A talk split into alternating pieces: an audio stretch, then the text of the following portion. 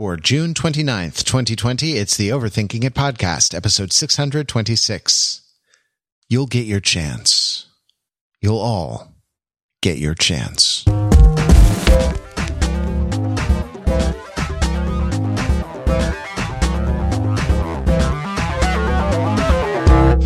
Overthinking It, where we subject the popular culture to a level of scrutiny it probably doesn't deserve. The overthinkers are like a squadron of flying aces, uh, ready, ready with our bravery, ready with our insanity, ready with our genius to uh, bring down our alien attackers on Independence Day. That's right. Uh, you know, you may have wondered why you have been hearing fireworks more than usual recently.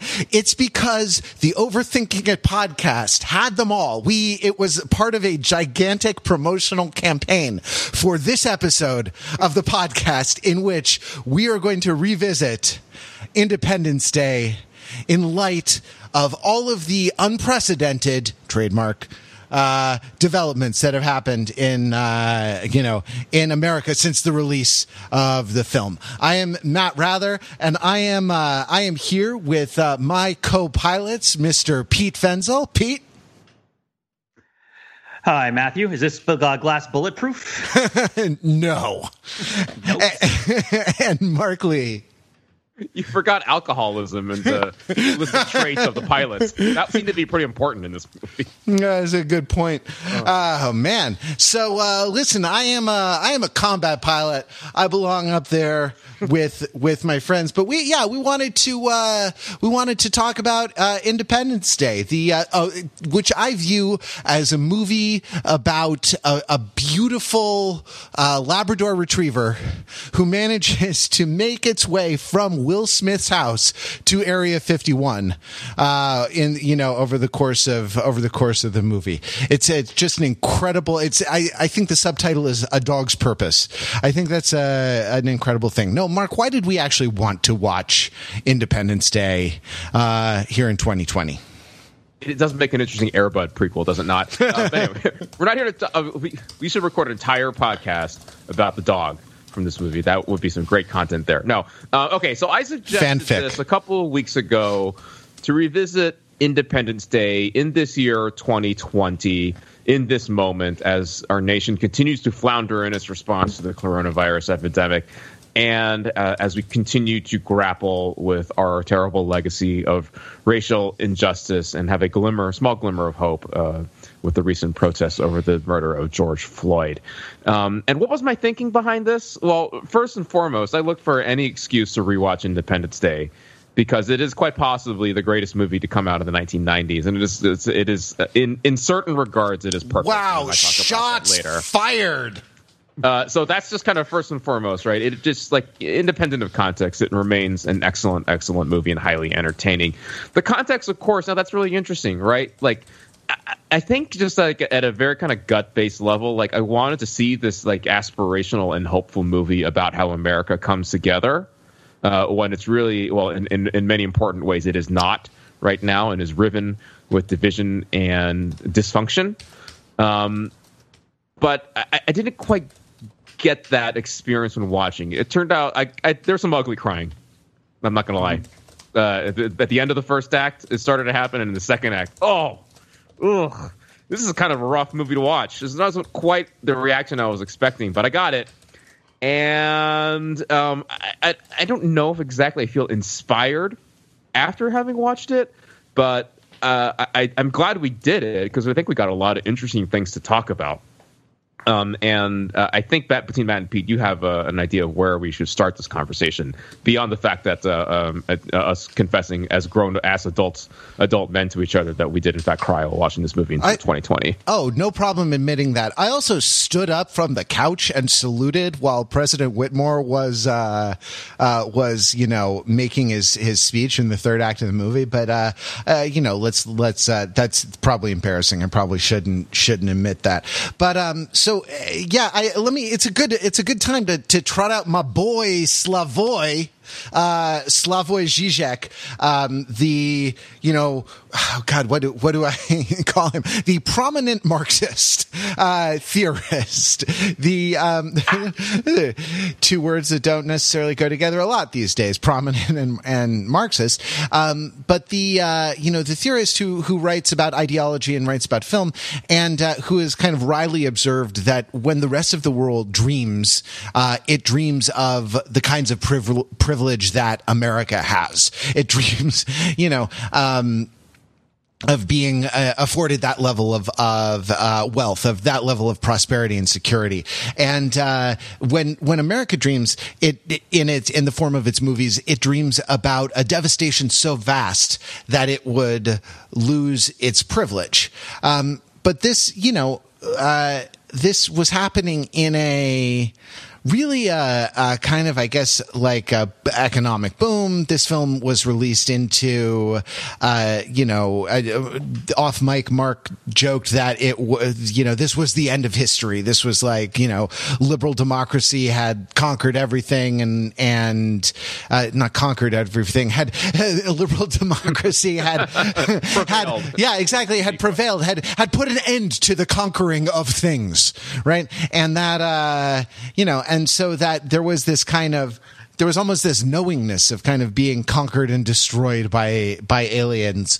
Uh, this idea that that it could it could never happen, and into this into this atmosphere, um, you know, Independence Day was released, but now uh, I guess, I mean, I guess we're like, a, what, a year off of what, what'll be the 25th anniversary. So we're, we're early. We're, we're getting there, you know, we're like, uh, like as with going to 4th of July fireworks, you want to show up early, bring a picnic, set up your lawn chairs on the grass in the, you know, the, the grass the stadium or the field or the civic auditorium or wherever wherever you're doing it.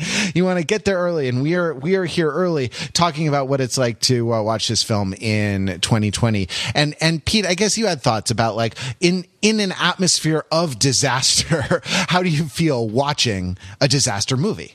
Yeah it definitely casts it all in sharper relief. I would say first and foremost well, I guess I'll say first and foremost that while I was watching this, my wife turned to me and said, "Is this the best movie about aliens?"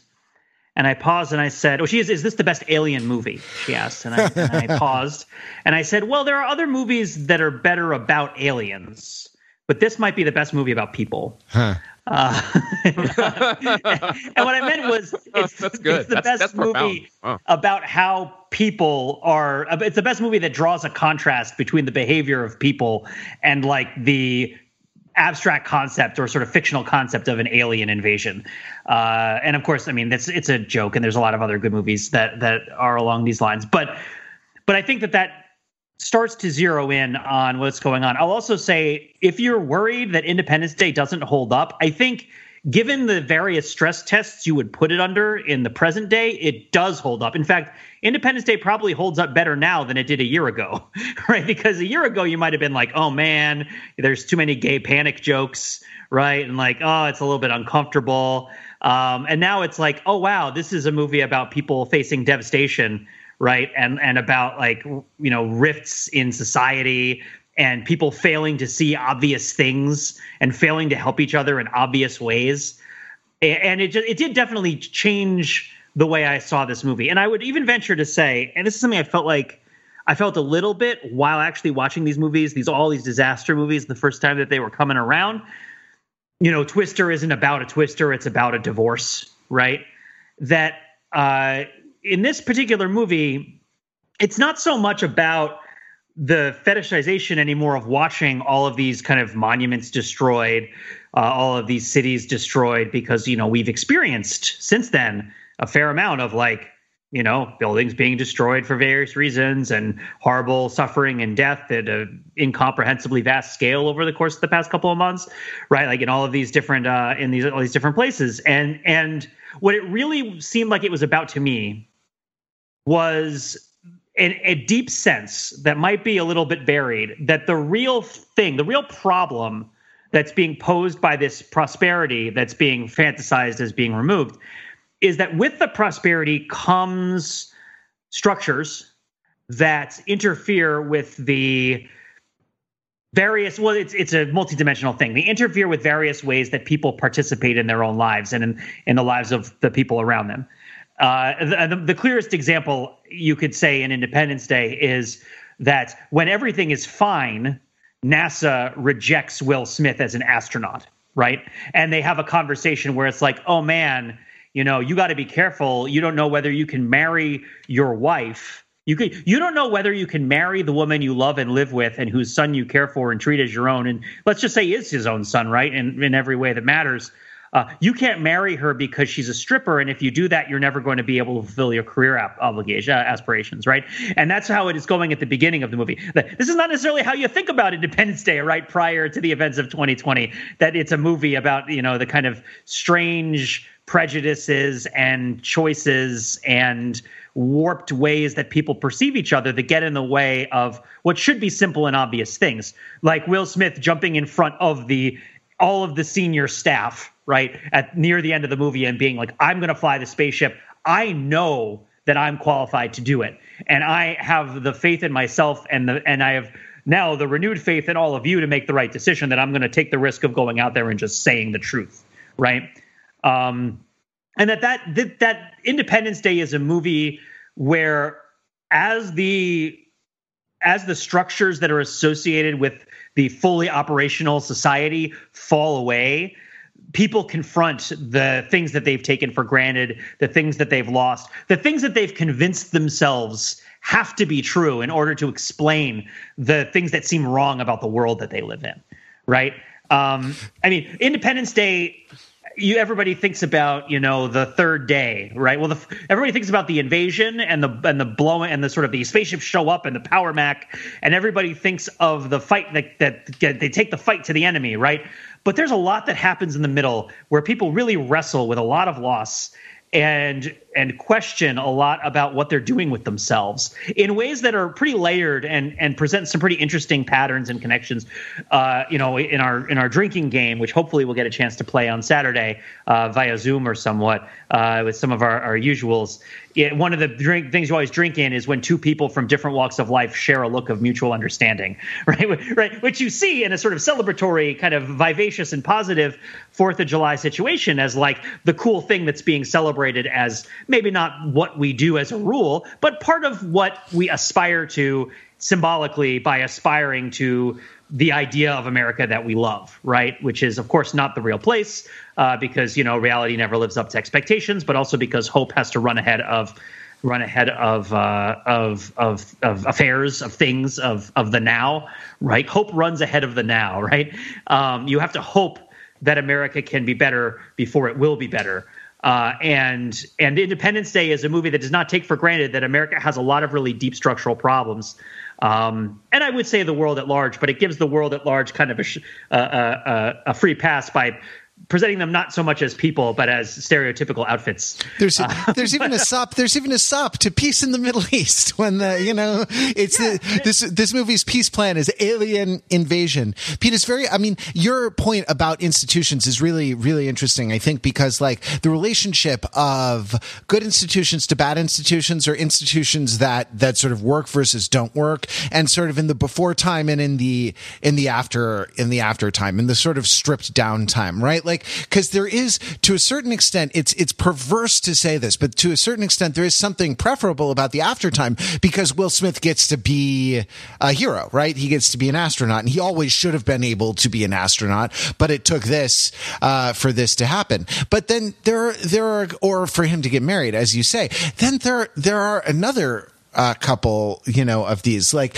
in the before time, Jeff Goldblum can't get uh can't get in touch with Eleanor Waldorf from Gossip Girl with his wife. Uh, he can't get in touch with her on the candy bar side, on the, you know, shoebox size cell phones. Uh, he, he can't reach and she hangs up on him. But in the end, like, there's kind of a, it's like a Shakespearean comedy. There's a double wedding. Uh, one is a remarriage of Jeff Goldblum to his wife when she realizes that he still wears uh, their wedding ring. And, uh, you know, it's kind of a spiritual rekindling a re- renewal of vows, and then you know the other one, like the institution of marriage, is sort of celebrated with, uh, you know, with Will Will Smith and and his wife, and that like the whole Vivica A. Fox.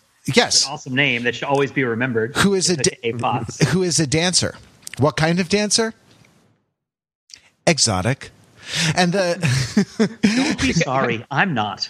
How beautiful is that line? right? Sorry, Fantastic. I'm not. Let, let- let me add the, the, the biggest one of them all, right? Uh, which is that the military, in the before times, the military industrial complex is shown as just throwing men into the meat grinder and being incompetent and, and all capped off with a failed nuclear strike over American territory.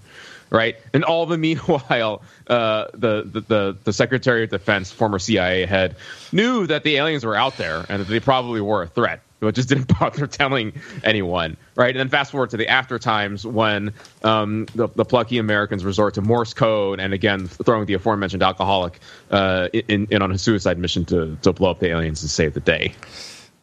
Yeah, I mean, I, mean, I'll give you another example, right, of of kind of the weird ways in which the pre-world of Independence Day is kind of warped uh, the the nature of what people should be like, right?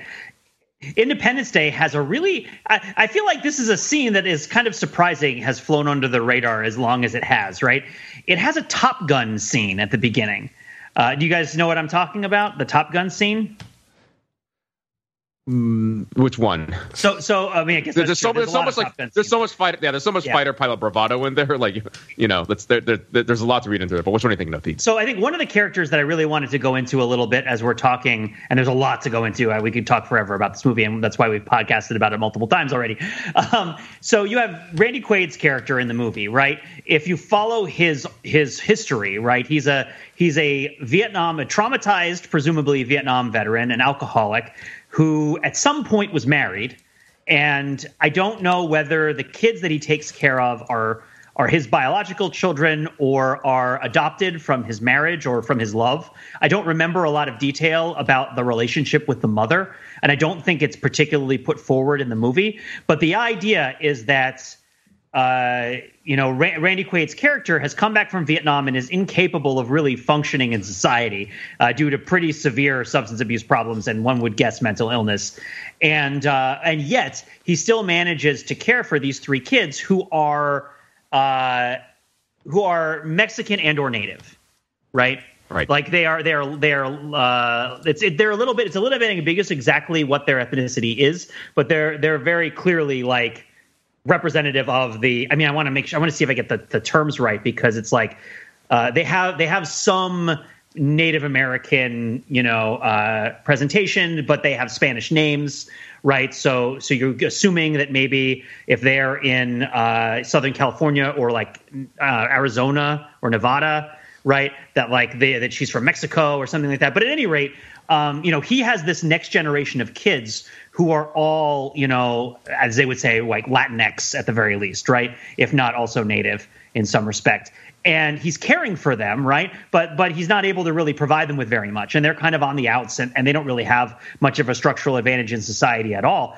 But and he's trying to hold make ends meet as this crop duster, and there's this scene where he is flying the crop dusting plane over the field, right? And he's in the airplane, and his son Miguel, right, is dri- is driving along the street in a motorcycle, and it's and it's a mirror of the scene from the beginning of Top Gun, mm. where Maverick is riding his oh, motorcycle Oh, past the airport, right? And the and the fighter jet takes off, and he does this like fist bump at the fighter jet that's taking off, and it's Randy Quaid in his little biplane um, which which does on one point it's shades of the original ending, which is that Randy Quaid is denied the use of a proper military aircraft due to his uh, his mental state and his substance abuse, and has to and then like goes back and gets his biplane and fights the aliens in his biplane, which would just strain credulity too much. The actual shot looks ridiculous, um, and they changed it to him actually getting to fly in a jet, but it still echoes this idea that like he's raising a Latin maverick right? He's like he's like hooking together this you know problematic relationship between the pain of the past and the hope for the future with this symbolic character who means a lot to everybody, even though he's not particularly relevant to their current day circumstances, right? Um, and the fact that this kid gets to perform being Maverick because it's kind of kind of it's part of his life. Um, and yet at the same time, he's never really going to get any of those opportunities. I mean, he they don't even go to school, as far as I know, right? I, I, I, mean, I think they do. Oh, yeah, because he says, "Oh, it's going to be the end of the semester when when that '90s heartthrob is trying to make out with the girl in the motorhome or whatever's going on." They do mention that school exists, but it's like these are not kids who are like you know on the fast track to AP classes. They don't have those kinds of opportunities, and yet they're being invited in in their hearts and in their relationship with their father to this sort of shred of a broken notion of the American dream. Not even the American dream, because that implies that what they mean is a house, but more the sort of sense of glory and the sense of kind of, of thrilling self realization that you could be whatever you want when you grow up, and just a coherence between what you do with your life and what you think of yourself. That that is, I mean, it, it was really, if anything, is the independence in this movie. I kind of think that might be it, right? The independence of your own self image from the structural and institutional, uh, you know, weights that are tied around your feet by living in modern society, right? Like that's what you need to declare. You need to declare, I need to be the person that I was always supposed to be, right? And so in the end, when it's like, oh, you know, your dad did something very brave. You should be proud of him. And the assumption is, of course, because he's a drunk and because he is a he's a loon and a conspiracy theorist and he's laughed at by everyone and they all make gay jokes about him. You, you know, you you probably aren't already, but you should be proud of him. And he goes, I am right? Because he, he is proud of him and he was proud of him. And yeah, you know, caused him a lot of pain. And, you know, it was really tough to be like, hey, you keep screwing up at work and I need you to be here for this family. I can't raise them myself, although now he has to, right? Um, like these are the kinds of conflicts that are being that are that are woven into the interstitial, you know, these sort of inter-alien fight scenes in Independence Day, and the kind of obstacles that these people are trying to get past. I mean, who even um, are the aliens anyway, man? I mean, that's a good question. I mean, the aliens are us, is the answer, right? They're not that different from us, right? Like, no, yeah, exactly. They breathe, they breathe, they breathe water. They they drink air. You know, the yeah, exactly. Aliens. They're just like you and me. Well, I mean, that's not what I mean. It's, I don't know. I, I, I, developed a bit of a scheme, a bit of a plan, or, or, rather, a bit of a sort of descriptor of what's going on in this movie. Do you want me to roll out my little schema for you guys? I would like Please. nothing better. That's okay. what we're here for. Yeah. So, so of course, Independence Day uh, while it does have all of these sort of complex interstitial touches, is not exactly subtle, right? So it has three acts that are divided by intertitles: July 2nd, July 3rd, and July 4th. And each of these serves as something of a short film that tells a different story. And the first one is the story of what I would call the sightlines right? That's the that's the sort of I'm now looking at it from the standpoint of Downton Abbey moments. What are the lines of dialogue in the interstitial scenes that relate to everything that's happening? But it's about how everybody has their own perspective on what's going on. And not only can they not see what's happening to other people they often can't see what's happening to themselves. And so you have you know jeff goldblum is still wearing the wedding ring and it has to be commented on. It's like well you're still wearing that. Why? Like do you see yourself is kind of the answer right? Or do i see you uh, the president, of course, needs to be convinced. Like, hey, you know, you're you're doing too much politics. You're you're compromising too much. You're not you're not sticking to your guns. They say you're not being true to yourself. You're not telling people the truth, and that's why you're doing poorly. And that's why you're unhappy, is what's implied. And and that's why your presidency is failing, is because you you've you've kind of given up on this degree of honesty. And he's incapable of seeing it. He doesn't know, but other people know, and they can tell him. Uh, but even even more than that, it's you know the kids see what the dad needs to do, right? The kids see you know what Randy Quaid needs to do. Um, Will Smith. The, the joke example is like Will Smith doesn't see what's happening because he's asleep because he can't he needs to wake up and actually look out his window and see what's ha- and read the newspaper which is such a great little moment um, thinking that it's earthquakes but it's but it's all about everybody oh i need to call my mother oh i, I can't the the the sort of the people who we must see in a different light now who at one point I think were were being ch- chastised in this movie for being overly liberal. We we now can say that we know people like this. Probably the ones who were psychologically incapable of greeting the aliens with anything other than joy, right? Like, oh man, this huge existential threat is coming and it's going to kill all of us. Like, I can't help but not be happy. Something is terribly wrong with me, right? Like, I, I, I can't. I, I guess you know? that means I don't have to pay my student loans anymore. well, I don't think it's even that pragmatic, right? It's the sort of. I mean, it, it makes me think of things like, you know, the um, the real yearning for purity that accompanies people who don't want to vaccinate their kids, right? That there is a sort of buoyant joy in feeling like if you know we ought to be pure and we are pure and we open our hearts with love to the world and this notion that our kids could get sick and thus we should give them these injections which will make them cry and might give them some slight symptoms right? Like like there's this idea of not wanting to compromise your joy in the face of of real problems that I think felt to me as like pretty current. Right? Well, yeah, like, I mean, it's it's uh, Pete. If your if your kid is crying, you are you are neither living nor laughing nor loving.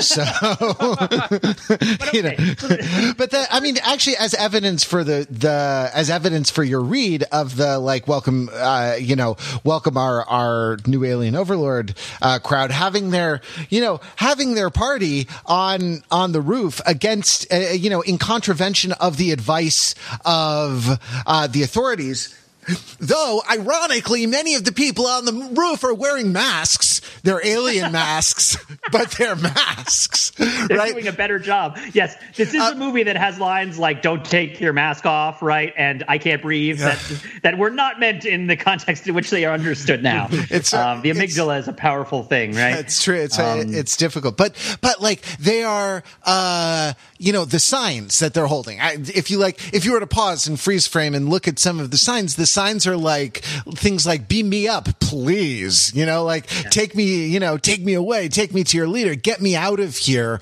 Right. Like, and this is, you know, and, or like, um, uh, the one that, uh, that, um, the character, the stripper character who we who we meet, I actually forget if she has a name or not.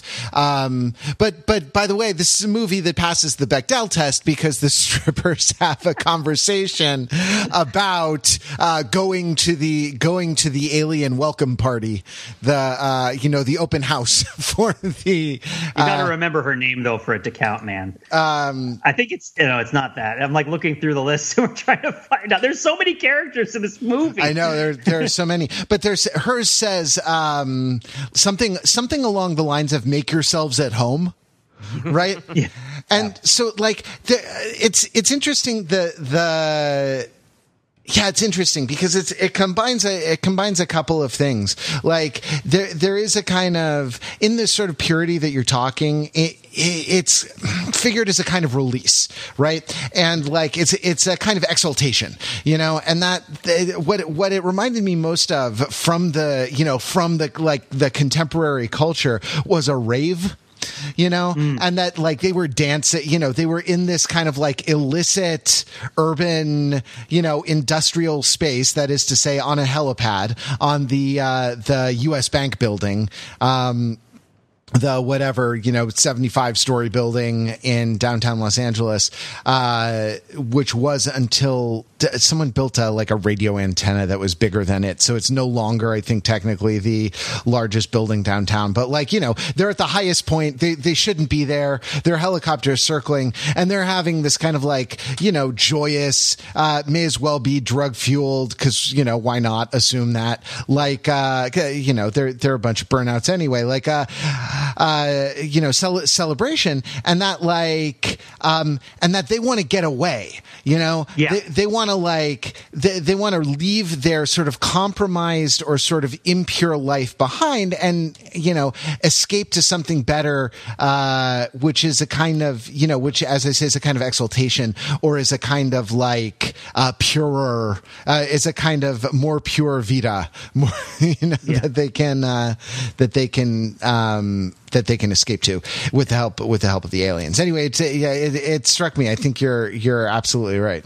Yeah, another good example which felt very current, and actually, I don't think. I mean, I drew a fair amount of insight from it. I think uh, is the moment where Jeff Goldblum is in the cable studio or in the technical in the sort of control room of the cable company, and he has a printout and he's reading the data about the cycles of the radio frequencies and how the the sort of recapitulation of them is is decaying and how this information has like important implications for what's happening with the objects. And everybody else is watching the TV of the White House and what the president is saying.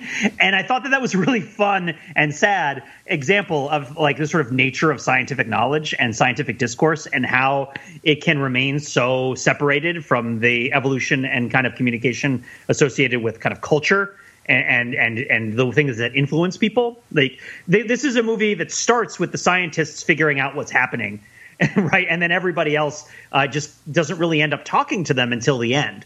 And it's not just about everybody else being ignorant; it's that they speak different languages, they they see from different perspectives, and I mean, in this movie, they were both in love with the same woman, and so they need to like overcome right their kind of uh, their kind of telenovela and more kind of practically discursive obstacles in order to realize that oh, the president is the person who has the connection with people to tell them to do things, and the scientist is the person who can figure out what the actual thing you need to do is. Maybe those two people, maybe the president needs to be pulled out of his meeting with a whole bunch of other random politicians and put in a small meeting with the scientist so the scientist can tell him what's happening, and then he can use his platform to relate to everybody hey, everybody, this is what you should do, right? Like maybe something like that would be a good idea, right? Um, oh, you meant the you meant the president. I was hung up for a second because I thought, wait, Jeff Goldblum and Harvey Fierstein are in love with the same woman? yes, it's Cyndi Lauper. Uh, oh, so I, I, by the way, I have a darker view on the Jeff Goldblum character uh, vis-a-vis, sure. also vis-a-vis Randy Quaid, but put, we'll put a pin in that. We'll come back to it because I think so that's, you're, that's you're the, kind of yeah, you're walking us through the, the scheme. The first act is the everybody has different sight lines, like the alien spaceships have to circle the Earth in order to. Uh, get a full view of all of it because otherwise each of them is only going to have certain sight lines, which is illustrated on a pad with a pen, which you know in today's Very movies would have been done with CGI for hundred million dollars or something. but um, but then the second act is a real stinger, and it presents us with two different reactions to what the the catac- oh i should also say, so add that the last scene of the first act is is about a, a, a black woman telling a boomer that he needs to get out of his tunnel for his own safety uh, and uh, so I'm just going to put that out there. That uh, that I will say it was pretty interesting that the, that that scene that everybody makes fun of, uh, where the goal, where the retriever leaps through the door, is about like how, you need to break through the wall and get out of your tunnel in order to survive. Yeah. Um, which which I mean maybe I mean again you don't have to think that that was intentional. I just thought it was cool and it adds something to experience watching it. Second act though, there's the two propositions right. There's the idea of the aliens are not different from us. And in learning about the aliens, what we learn is that we need to we need to respond to whatever sort of catastrophe is affecting us by becoming catastrophic right we need ourselves to transform and like put on whatever mask we need to put on in order to inflict upon the cause of our own infliction something kind of in kind or to greater degree right? And, and that's really what happened. That's the responsibility in our situation, right? Which is to say, okay, all of these things that we used to care about. Like, for example, do you guys remember what the first thing the president does in this movie that lets us all know that he's a good person? This really struck me. Do you remember? He uh, he wakes up next to his daughter, right? Well, that's true. That's in true. bed. Yeah, but then he gets up and he leaves. He he go he walks past his uh, oh he gives the service agent he gives the sports the sports section to his not only says hello to him but shares with him and gives him part of his newspaper right? And it's and I just sort of thought like that's kind of a that's kind of an interesting now Grace. It's it loses something by being the sports section to us but I think you know to people who more value the sports section perhaps it's it's the most precious part of the newspaper. But the idea that it's like this is a leader who cares about the people who are on his team and who is not greedy with his own things he shares what he has with uh, with others, and in particularly with black men, which is a big thing that he does in this movie, which is share the limelight, right, and and provide opportunity and resources to a black man who's very capable of doing a very important job.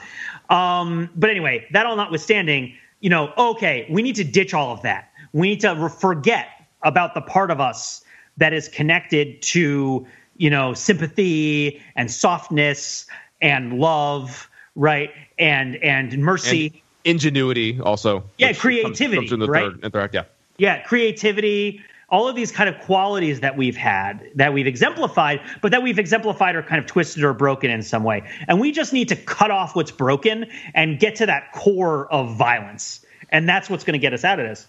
And that is contrasted against, I think, the really lovely couplet of, you know, which which Jeff Goldblum's wife um, oh, what's you? You mentioned her as a specific character from a specific uh, TV she's, show. She's Eleanor Waldorf from Gossip Girl. I forget the name of the character in the uh, in the film. Yeah, yeah. Well, what's the name of the actress? Mary McDonnell. Uh, no, no, that's that. She's the she's the president of the Battlestar, who's the first lady. Um, is it Margaret Colin? So Margaret Colin says to Jeff Goldblum, you know, don't you didn't you want to be part of something special? And he says, I was part of something special, right? Yeah. And and that for me is the real statement of purpose in the second act of Independence Day, which is the act where Harry Connick Jr. dies, right? Where where um you know eh, the uh the El Toro is attacked and all this stuff, but where where like all of these the first lady dies, right? And and all of these people that we really care about are lost, and there's this horrible reckoning with this sort of annihilation of of this this world that we lived in, and and and we have to cope with the fact that the world wasn't all that great the world that was lost in certain ways. And and it was getting in the way of us being who we needed to be in certain ways. But but let's not for a second trivialize what that loss constitutes and and furthermore what it gave us of value. And I, and I think that this all comes together in a wonderfully sublime little moment which is I think one of the I mean there's so many great moments in the movie. The welcome to earth moment is great too uh, in, in this part of the movie but also the um the moment where Will Smith is going to steal the helicopter to fly back to Los Angeles to rescue his his, you know, we'll call her his fiance, right, um, and his and his son, right, uh, for all intents and purposes. And the other, and of course, it's important that they're both black men uh, in this scene, mm-hmm. right, because yep. it's it's about it's because you can't make it about the idea of like I'm stopping you from doing it right? And, and we have an asymmetry of power. No, this is a situation of like, what do you want to be? What do you want to do? Which means it's useful that there's kind of a mirror relationship. And he's holding the gun to him, right? And he's like, I can't let you go. And he says, Do you want to shoot me? Which is, of course, let's pause. I'm gonna I'm gonna put a pin in that. We're gonna come back to that line. Do you want to shoot me?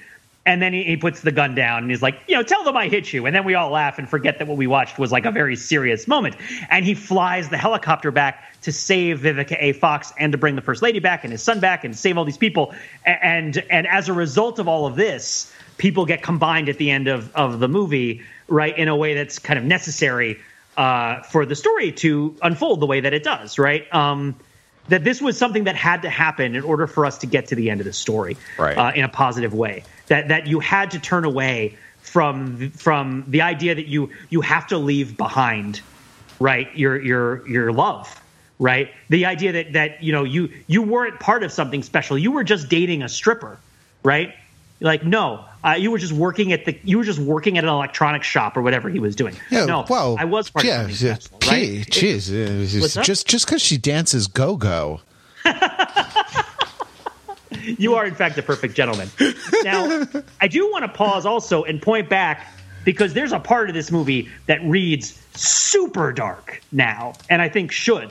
Um, and I think that in the movie it's presented as super dark, and I think in a lot of my previous watches, I was never really fully on board with why and how it was super dark. The scene where they nuke Houston, mm-hmm. right? Like, like think of what they actually do, right? What are they actually doing in the scene? Um, you know, Will Smith talking to the other man, the black man with the gun. Do you want to shoot me? The head of the CIA says to the president, "The inner cities of America are all evacuated." Right? It's going to be minimal casualties, not no casualties, minimal casualties. Mm. You know, who lives in the inner city of Houston, right? It's not people who look like the CIA guy, right? And and the idea that they right. were as we saw with Hurricane, Hurricane Katrina, not everyone has the equal ability to evacuate a city. Yeah, well, I mean, we know now, right, that the places that are least likely to be evacuated are the hearts of the inner cities where people don't have cars, right? Um, and and you know where the traffic is tightest and where people can't go anywhere. And, so again, that's nine. This is nine years before Hurricane Katrina. I don't really. I on one hand, I don't really know if they were thinking this, but on the other hand, the scene is presented so grimly and with such sadness. He was launching nuclear weapons at all the black neighborhoods in the United States. He was in this movie because the CIA guy. Well, he was trying. He, you know, he, he, was trying one, right? Like, yeah. uh, well, they were en route, right? There were fifteen of them. Uh, a, that's now, a good point. I, I, don't know how important this detail is, given you know the, the broader thematic things you're bringing up here, Pete. But like, you know, had the aliens already like uh, effectively nuked Houston, like they did they shoot their laser cannon into Houston already? So was, like a bunch of people were already dead, and the city was already a wreckage, and they're gonna and they were gonna nuke the ship anyway or was that before? Because if it was before, no, this is before. This is like the the alien ship is getting to Houston, and and we're going to hit them when they get there. Oof. Oh. Yeah, and I mean, again, I'm exaggerating for to make a point because I don't think that they even have that level of awareness of what they're talking about. They're thinking of it more as like these are our cities. But I do think that line we're of going like, to irradiate our soil for we're going to irradiate our soil, we're going to cause nuclear fallout, we're going to, and the president's like we're going to kill Americans, right? And that idea that the CIA guy is like the inner cities are fine. Right, and he's the least trustworthy character in the whole. Thing I mean, thing, C- CIA right? checks out. Yeah, and so like, yes, there you go. So, so I think there's a moment here where the president, who gets a bit of a pass out of ignorance, I think in this in this sort of what happens with his character in this movie, right? It's like he goes along with the idea because he thinks it's the only idea that could work. He hasn't. He has been convinced that it's not going to have serious consequences to innocent people, um, and then he does it and is confronted with the horror of it to like a huge degree, right? That it kind of that it changes who he is. Um, and so, of course, also because they're not real people in this movie, so it's well, like wait, okay, also like, uh, but, I mean, how so? It doesn't work in that sense. He's confronted with the, you well, know, yeah, with that's the true. But I think he's more confronted with what he was willing to do uh, than necessarily that it didn't work, right? Yeah. And also, how did he get there? He got there by. He, for, I'll, I'll say two things. One, he got there after having the telepathic conversation with the alien, right? And, and that's what made him so angry. And then also, the next scene we see him he's he's carrying his daughter to his wife. And it's like okay this is who he really is again. Mm-hmm. yeah. Right? Like like he goes through this arc where it's like i need to be a wartime president right? To quote a wartime president. I need to dispense with my human sympathy. I need to not care about the population of the inner city of houston enough because i need i recognize that you know you can't make an omelet without breaking a few eggs and i need to start launching some nuclear weapons. And he does it and he's like just repulsed by what he's found himself doing. And then in the next scene, he is back to the way that he was, but changed, right? From the beginning of the movie where he's with his daughter. Uh, and, and, it's like, okay, no, he's he's a he's a dad right? He's, well, and it's yeah, and at that at that point, you know, as if by magic, the, their family is is restored, right? Uh, his wife pays the price for it, yeah, you know for true. his uh, again. Not again. This movie does not hold up two or three years ago. It only really holds up now because the the things that seem really prescient about it are like much, very very current and high. You know, so this is a movie that is like not particularly nice to its female protagonists in terms of giving them fun things to do. Uh, although not the worst, not the worst. Vivica A. Fox does get to you know have, do a lot of cool stuff. Um, and uh, but she also has to strip. So what are you going to do? Jasmine right? is Although, her name. You know, That's what I, I she's was. not sorry. So you know, don't be, don't be sorry. Um, uh, and again, as you said, perfect gentleman, as it were. Uh, so, go go no no. but I, I mean, yeah, that that is like to to kind of take a ha, not not farcical. What do I mean? To take a slightly less uh, solemn view of this, you could you could describe this as the uh, a kind of confusion about genre. Right, the movie doesn't is kind of working out what genre it's going to be. Is this going to be a survival horror movie? Is this going to be The Walking Dead? right? Mm-hmm. Uh, which is about how we need to nuke Houston, and like that's the only you know that that like uh, Walking Dead is morally bankrupt. well, sure. I only watched the first season, and I know that much. I mean, maybe it's not like that anymore. Maybe they maybe it found its soul at some point. But I, you know, I don't know. I, I couldn't. You, you. I mean, it's well known to listeners of this podcast that I don't like scary things because they scare me. Um, but the uh you know is it is it that is it that genre of movie and no in fact it's uh you know it is a sort of uplifting um you know movie about about uh, uh, people coming together it's a movie about optimism and about you know courage and and uh, possibility rather than being a movie which is about you know rather than being a tragedy which is about you know the the the the narrowing of possibilities like comedy is yeah. about the the broadening of possibilities, you know, which is why it's, you know, they're generally uh, um, connected with marriages and, and generativity. Yeah. Um, so yeah, so we realize we realize we're not we're not in a survival horror uh, film at the end. No, so like so so to to jump into what happens in the third act, right? And again, I made the case pretty strong, but the long and the short of it is like we've realized in the second act of the movie that we we can't sacrifice anybody anymore we can't live in like this disregard for the people out there who are suffering because it's not feasible or it's not possible to help them right uh, because because oh you know it's unfortunate, but this time around it kind of didn't really happen. Blah blah blah. No no no no more nonsense. No more BS. It's affecting you, who you are, and your soul, and it's crushing you, and it's also crushing the rest of us.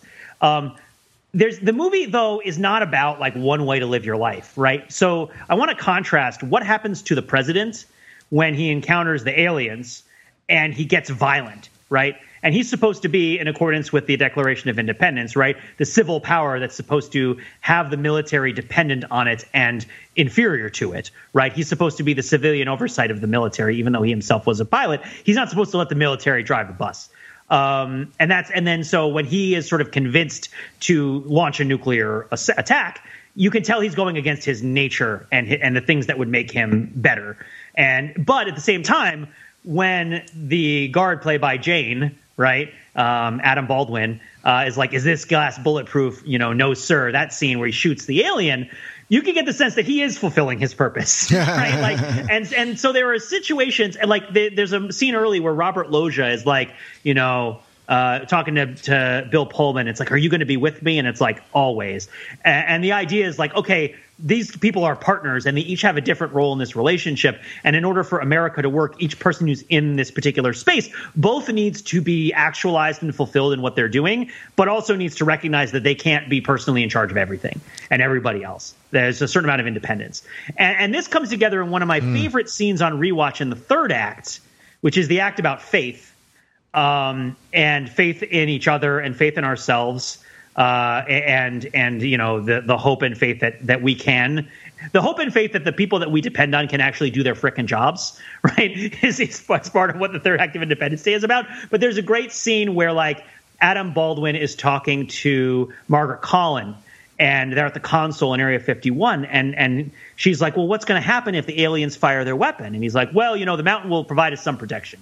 And it's like okay her job is the press secretary or whatever is to rec- care about the public, and his job as a security guy is to care about things that shoot things. And then when she says like, "Well, what about the people outside?" You know, right?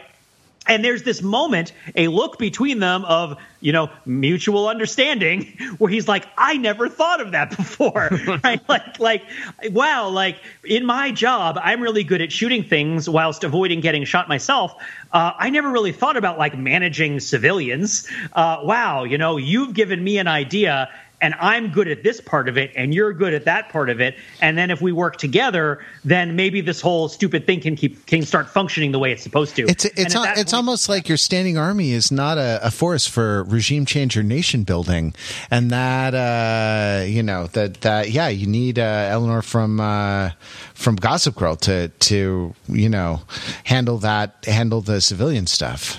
Well, but you also need somebody to like open the doors and get them in the base and, and build the base in the first place. So it's like both of them, but exactly right. Like you know the, the people in charge of the guns shouldn't be in shouldn't be the ones who dictate what happened to the people but the people who are in charge of the people aren't necessarily the people that you want to be giving a gun to right so it's, it's sort of like and that's and that's that's what it feels like in independence day anyway is that which is you know it's a little bit reductive in this respect like people are kind of you know they lean in one direction or the other they have a particular sort of emotional talent like will smith's character's resilience while in the spaceship believing that he's going to die is like superhuman right? And so is Jeff Goldblum's, which is less plausible, right? Because like you get the sense that Will Smith is the kind of guy, and it makes me think of that episode of The Crown where. Uh, you know Prince Philip meets Neil Armstrong, right? Where it's like they weren't interesting, and the Queen is like, "Well, you know, their job is to like do a whole bunch of boring things in a row in a very specific way,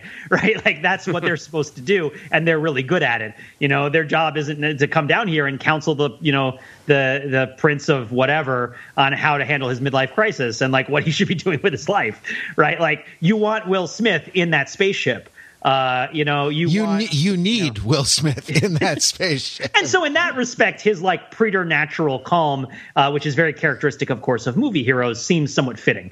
Um, but yeah, I would say that the, the the first act is about how we can't see each other, right, and we can't see ourselves, and the second act is about how we can't we can't and shouldn't devalue each other. It is right? a trait. I mean, it's a trait that is trained into uh, yeah, I think certain military occupations. It reminds me a lot of uh, the sub commander in The Hunt for Red October, uh, when like no matter how bad things get, like no matter how bad tactically the situation.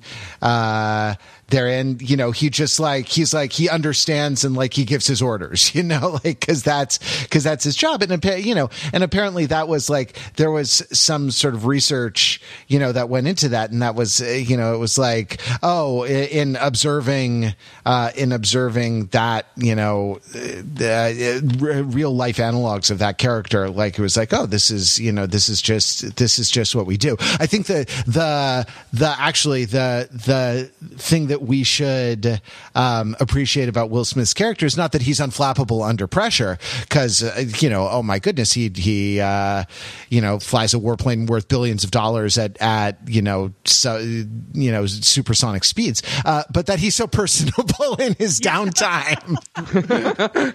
you know what I mean? Like yeah. he can just joke around and be relaxed all the time.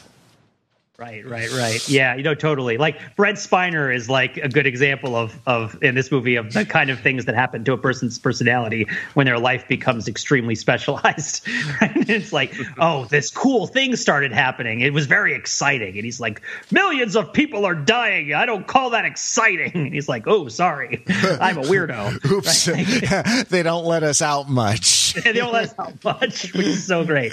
But yeah, but this third act, I mean, I I, I struggled a little bit to determine what exactly it was because so much of it is is so exciting and fun and that I that I didn't like take as many thorough notes. But this notion that it starts with a conversation about loss of faith and that faith, you know, as a concept comes up a bunch and uh, and and you know they even they even like go religious on it a few times. And it's also this the the scene this is like how many action movies can you think of? Like take a pause in the middle of a you know world shattering alien invasion to have like a contemplative marriage scene right? It's it's like very uh, it's quite a it's quite a left turn that it takes there, right? And it's this notion of making promises and living up to promises to yourself, to other people. You know, what is it that we need to do in order to make things better? You know, I, I liked the president's speech the president i didn't it never occurred to me watching this movie before that the president gives i was going to say two speeches but really he gives three speeches in this movie we all know the big speech at the end because it's awesome uh, and you know, it was my sisters performed a version of it at my wedding, and it was amazing, and I'm eternally grateful for them for it. Um, there's the speech at the end, but there's also the speech at the beginning, which is done for the same reason, right? The president is like, people are scared, and it's my job to make them not scared. And so what he does then is he goes out there and he tells them everything is okay which of course does not make them not scared because they know that not everything is okay right and this goes back to the idea of like don't lie it's not who you are uh, right? You know, you you can tell that the fact that you've been dishonest is why you're failing because it's not in not because lying always is bad, but rather it's not in your nature to lie, and that's what people like about you. Um, and so he has that first time that he makes the speech where he's lying and he's trying to make people not scared right? And it is a huge disaster by his own uh, acclamation. Although it's debatable whether any of it would have helped or mattered, right? Like he, like you know, at that point, you know, it's it's the aliens are coming and they have no good response to it. But anyway, there's the second speech he gives, which is when he tells his wife that she's not going to die of internal bleeding, right? and, and he's like, he's trying to tell her something so that she's not scared. Um, and she calls him out on it and says that he's a liar right? Which this movie is so sad, right? Like the second act of this yeah, movie is yeah. so intense um, you know, like you're going to be okay. And it's like, I'm not going to be okay. And that's the truth, right? And so then when he comes in at the end, he says they look they look a little nervous here's another situation where people are afraid. And he's it's not like his whole role has changed in society, right? It's not like, oh, well, you know, the way that I was doing things before was wrong. So maybe what we really need to do is like have kind of a direct democracy situation where everybody gets a vote, right? Like he's still the president, right? And and and he recognizes that he was doing things wrong, but that he is not precluding the possibility that he might do things right and that's kind of one of the ethoses of this movie i think is that the people who screw up do have an opportunity not necessarily because what they were doing before was like fundamentally wrong but uh, and they should be doing something totally different but rather there was something twisted or warped or wrong about it. And that's part of storytelling. It has a coherence and a pattern to it. But he gives them the speech at the end to make them not scared. And what does he tell them? They're going to be involved in a giant fight against a whole bunch of aliens, right? And it's going to be the hugest thing that's ever happened, right? And and we are we might lose, right? Um, should we win the day, right? Um, and then he engages upon the most difficult thing, which is the attempt to rebrand a federal holiday, which is virtually impossible. Right? I mean, Independence Day is a movie about confronting the possibility of renaming a holiday and deciding not to. Uh, right? Is that what it comes down to? But no, it's um, it's that in each instance he's doing the same thing. He's trying to make people not scared. And and the progression that it takes, right, from his own kind of disappointment with himself to that really just intense, you know, that intense contrapasso of that mutual understanding and that laughter of his of his lying you know, and and that moment of kind of that crucible that he goes through with his family, the part of him that really matters, and then he comes out at the end and he's able to give this speech because he's willing to tell people the truth.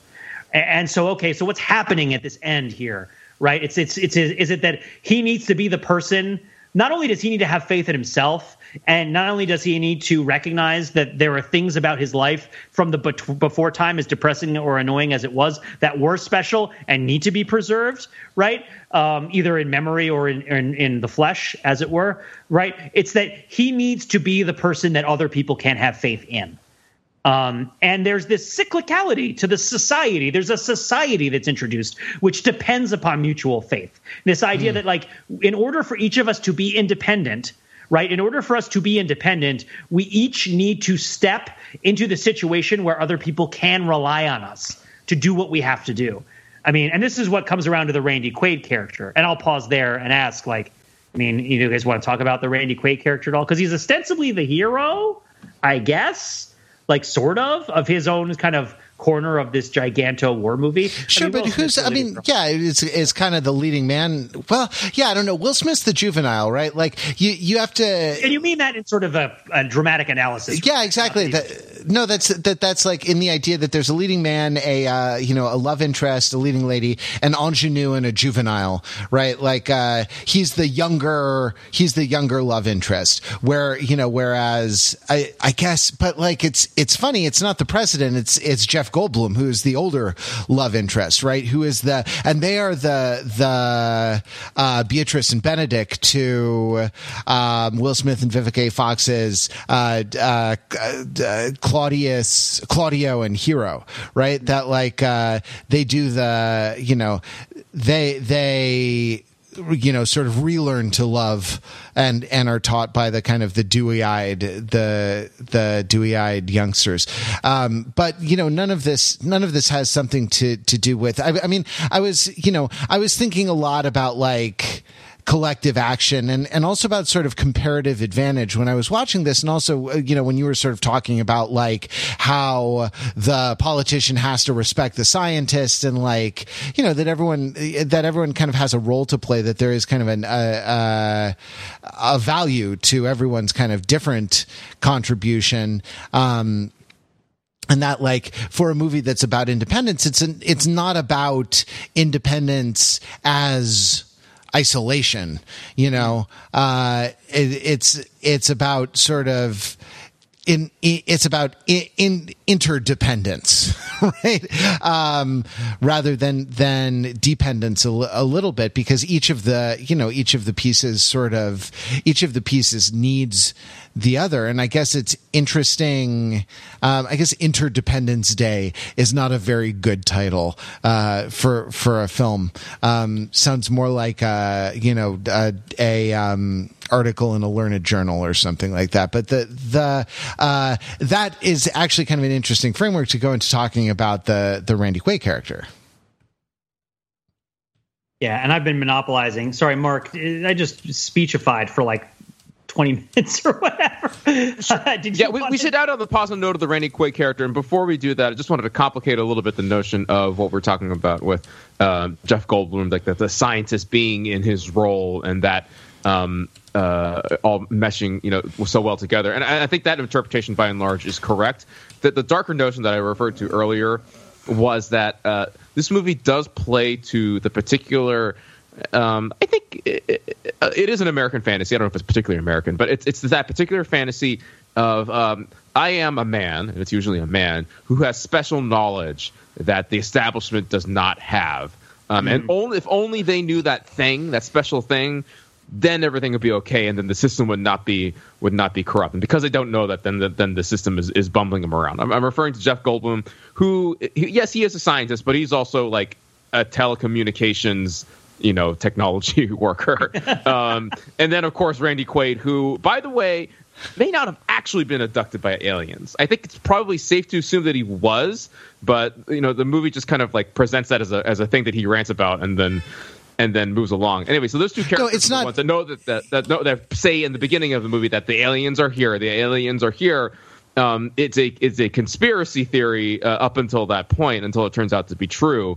And I, I can't think of help a little bit uh, of our current situation and like the coronavirus conspiracy theorists and the QAnon folks who who think that they are that they are, are those lone voices in the wilderness who have the special knowledge and are trying to um, get get institutions to uh, uh, to uh, uncover themselves and be uncorrupted with that special truth. I, I, I that's a, a particular dark reading of it, and like you know, when thinking of it all, like the, the sorrow and hardship of America and and all those things that that brought literally brought me to tears when watching this movie.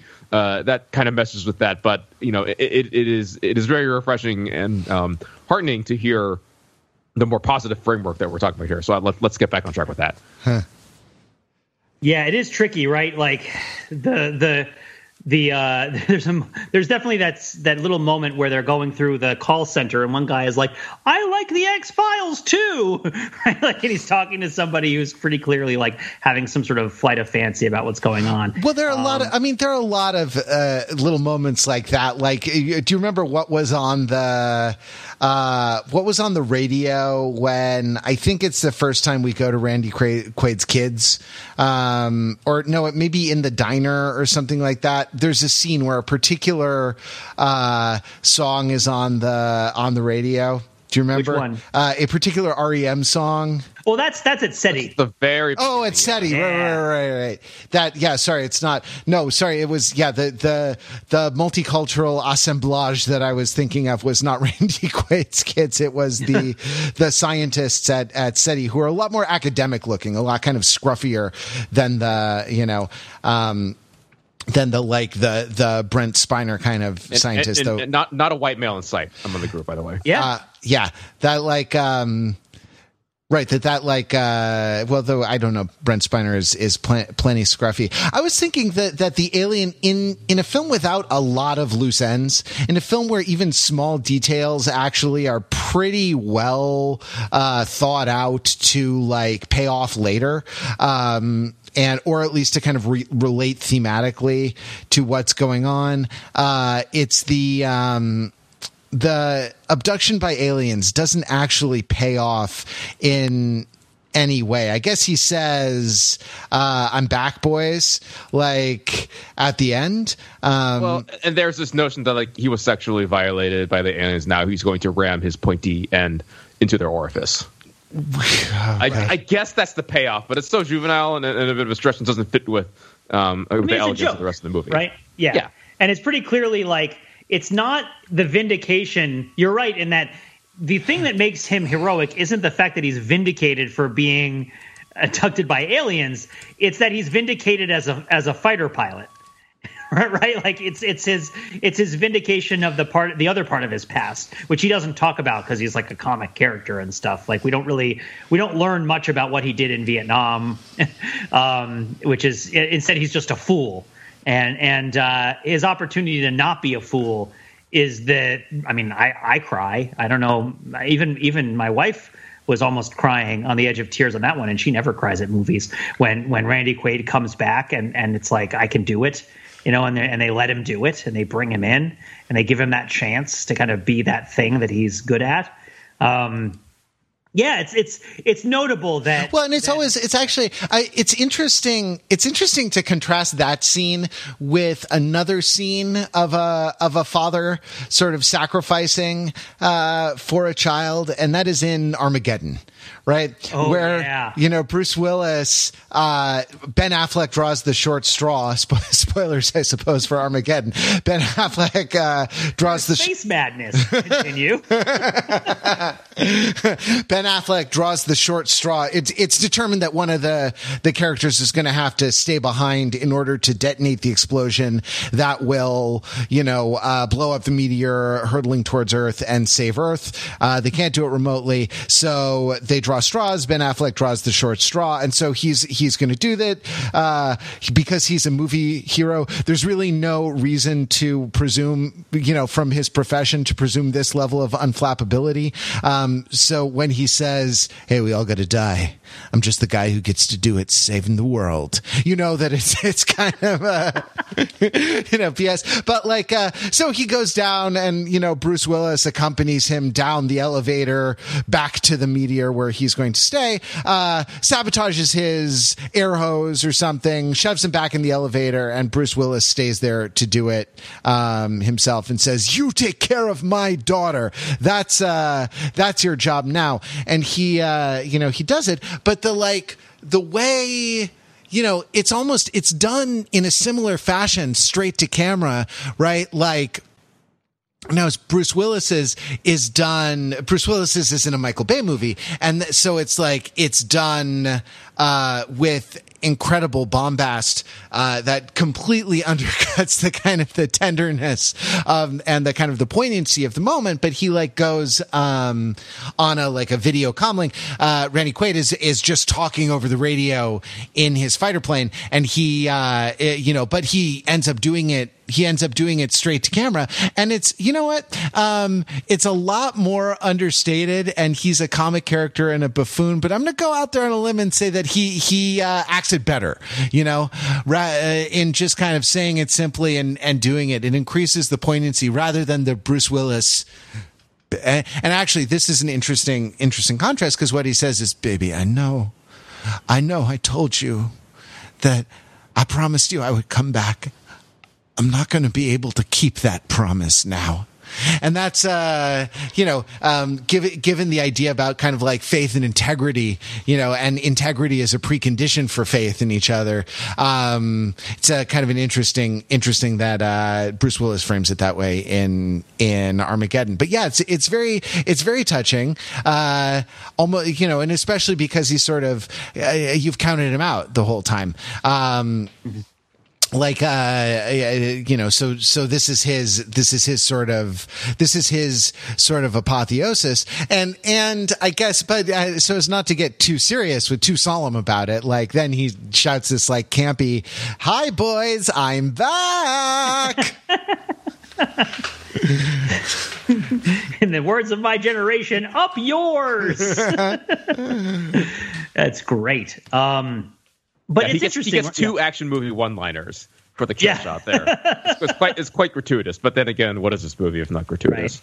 There's I love a there's a moment at the beginning of the second act where he his child stumbles out of the RV and then he stumbles out of the RV and like steps past his child and he looks out and you see the trailer park of all the RVs that have kind of been refugeed out into the desert and then there's a dissolve from the trailer park to Air Force 1 and I feel like that that change, that transition does so much, right? Because it's like here you have Randy Quaid, who's you know I'm pilot, you know I, bel- I want to fly, and the president also is like I'm a pilot, I belong in the air. There's there's a lot of like situations like that where the different characters, as the movie progresses, start saying the same thing as each other, which they weren't doing when the movie started. Well, the, Uh, though at the start at the start of the movie, this is inter- this is interesting, and we're kind of at we're kind of at our time. But like, this could be a whole other podcast. You could just analyze this in terms of kind of like film technique, right? Because there's a lot of really meaningful cutting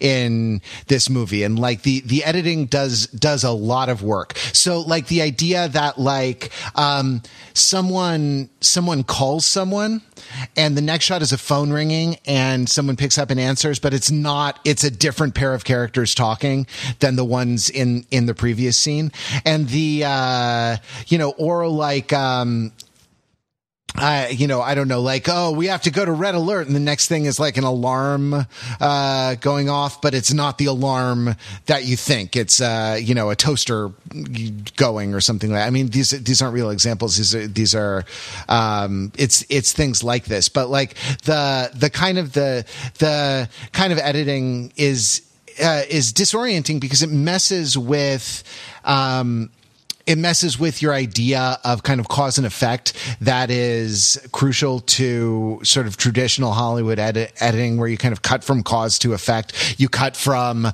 you know, get me, get me the president on the phone to like ringing and it's, and the, the president picks up, you caught, you, you know, sound the alarm and the next thing is, but like, um, it does serve to kind of, uh, to underscore the thematic unity and to kind of, in a in a weird way kind of enmesh the characters together in a uh, in a I don't know a uh, a kind a kind of humanness, yeah, humankind. That word has new meaning for us now that we've uh, we've watched Independence Day. All right, we're uh, we're kind of winding down here, but like uh, let's get let's get some parting sh- uh, shots out or around Independence Day. Pete, now that you have uh, established the prolegomenon uh, of the three act structure of Independence Day, what what what single point do you wish to make about it? Oh man, um, you know. or maybe we keep going. I mean, I ain't heard no, no fat no, no, lady. I'm looking through. I took notes of certain quotes that uh, I thought were really great, and uh, that I felt like were really meaningful. And um, I think that one. I'll just I'll just stop by by reading one of them as my final thought, which is uh, John Lennon, smart man, shot in the back, very sad.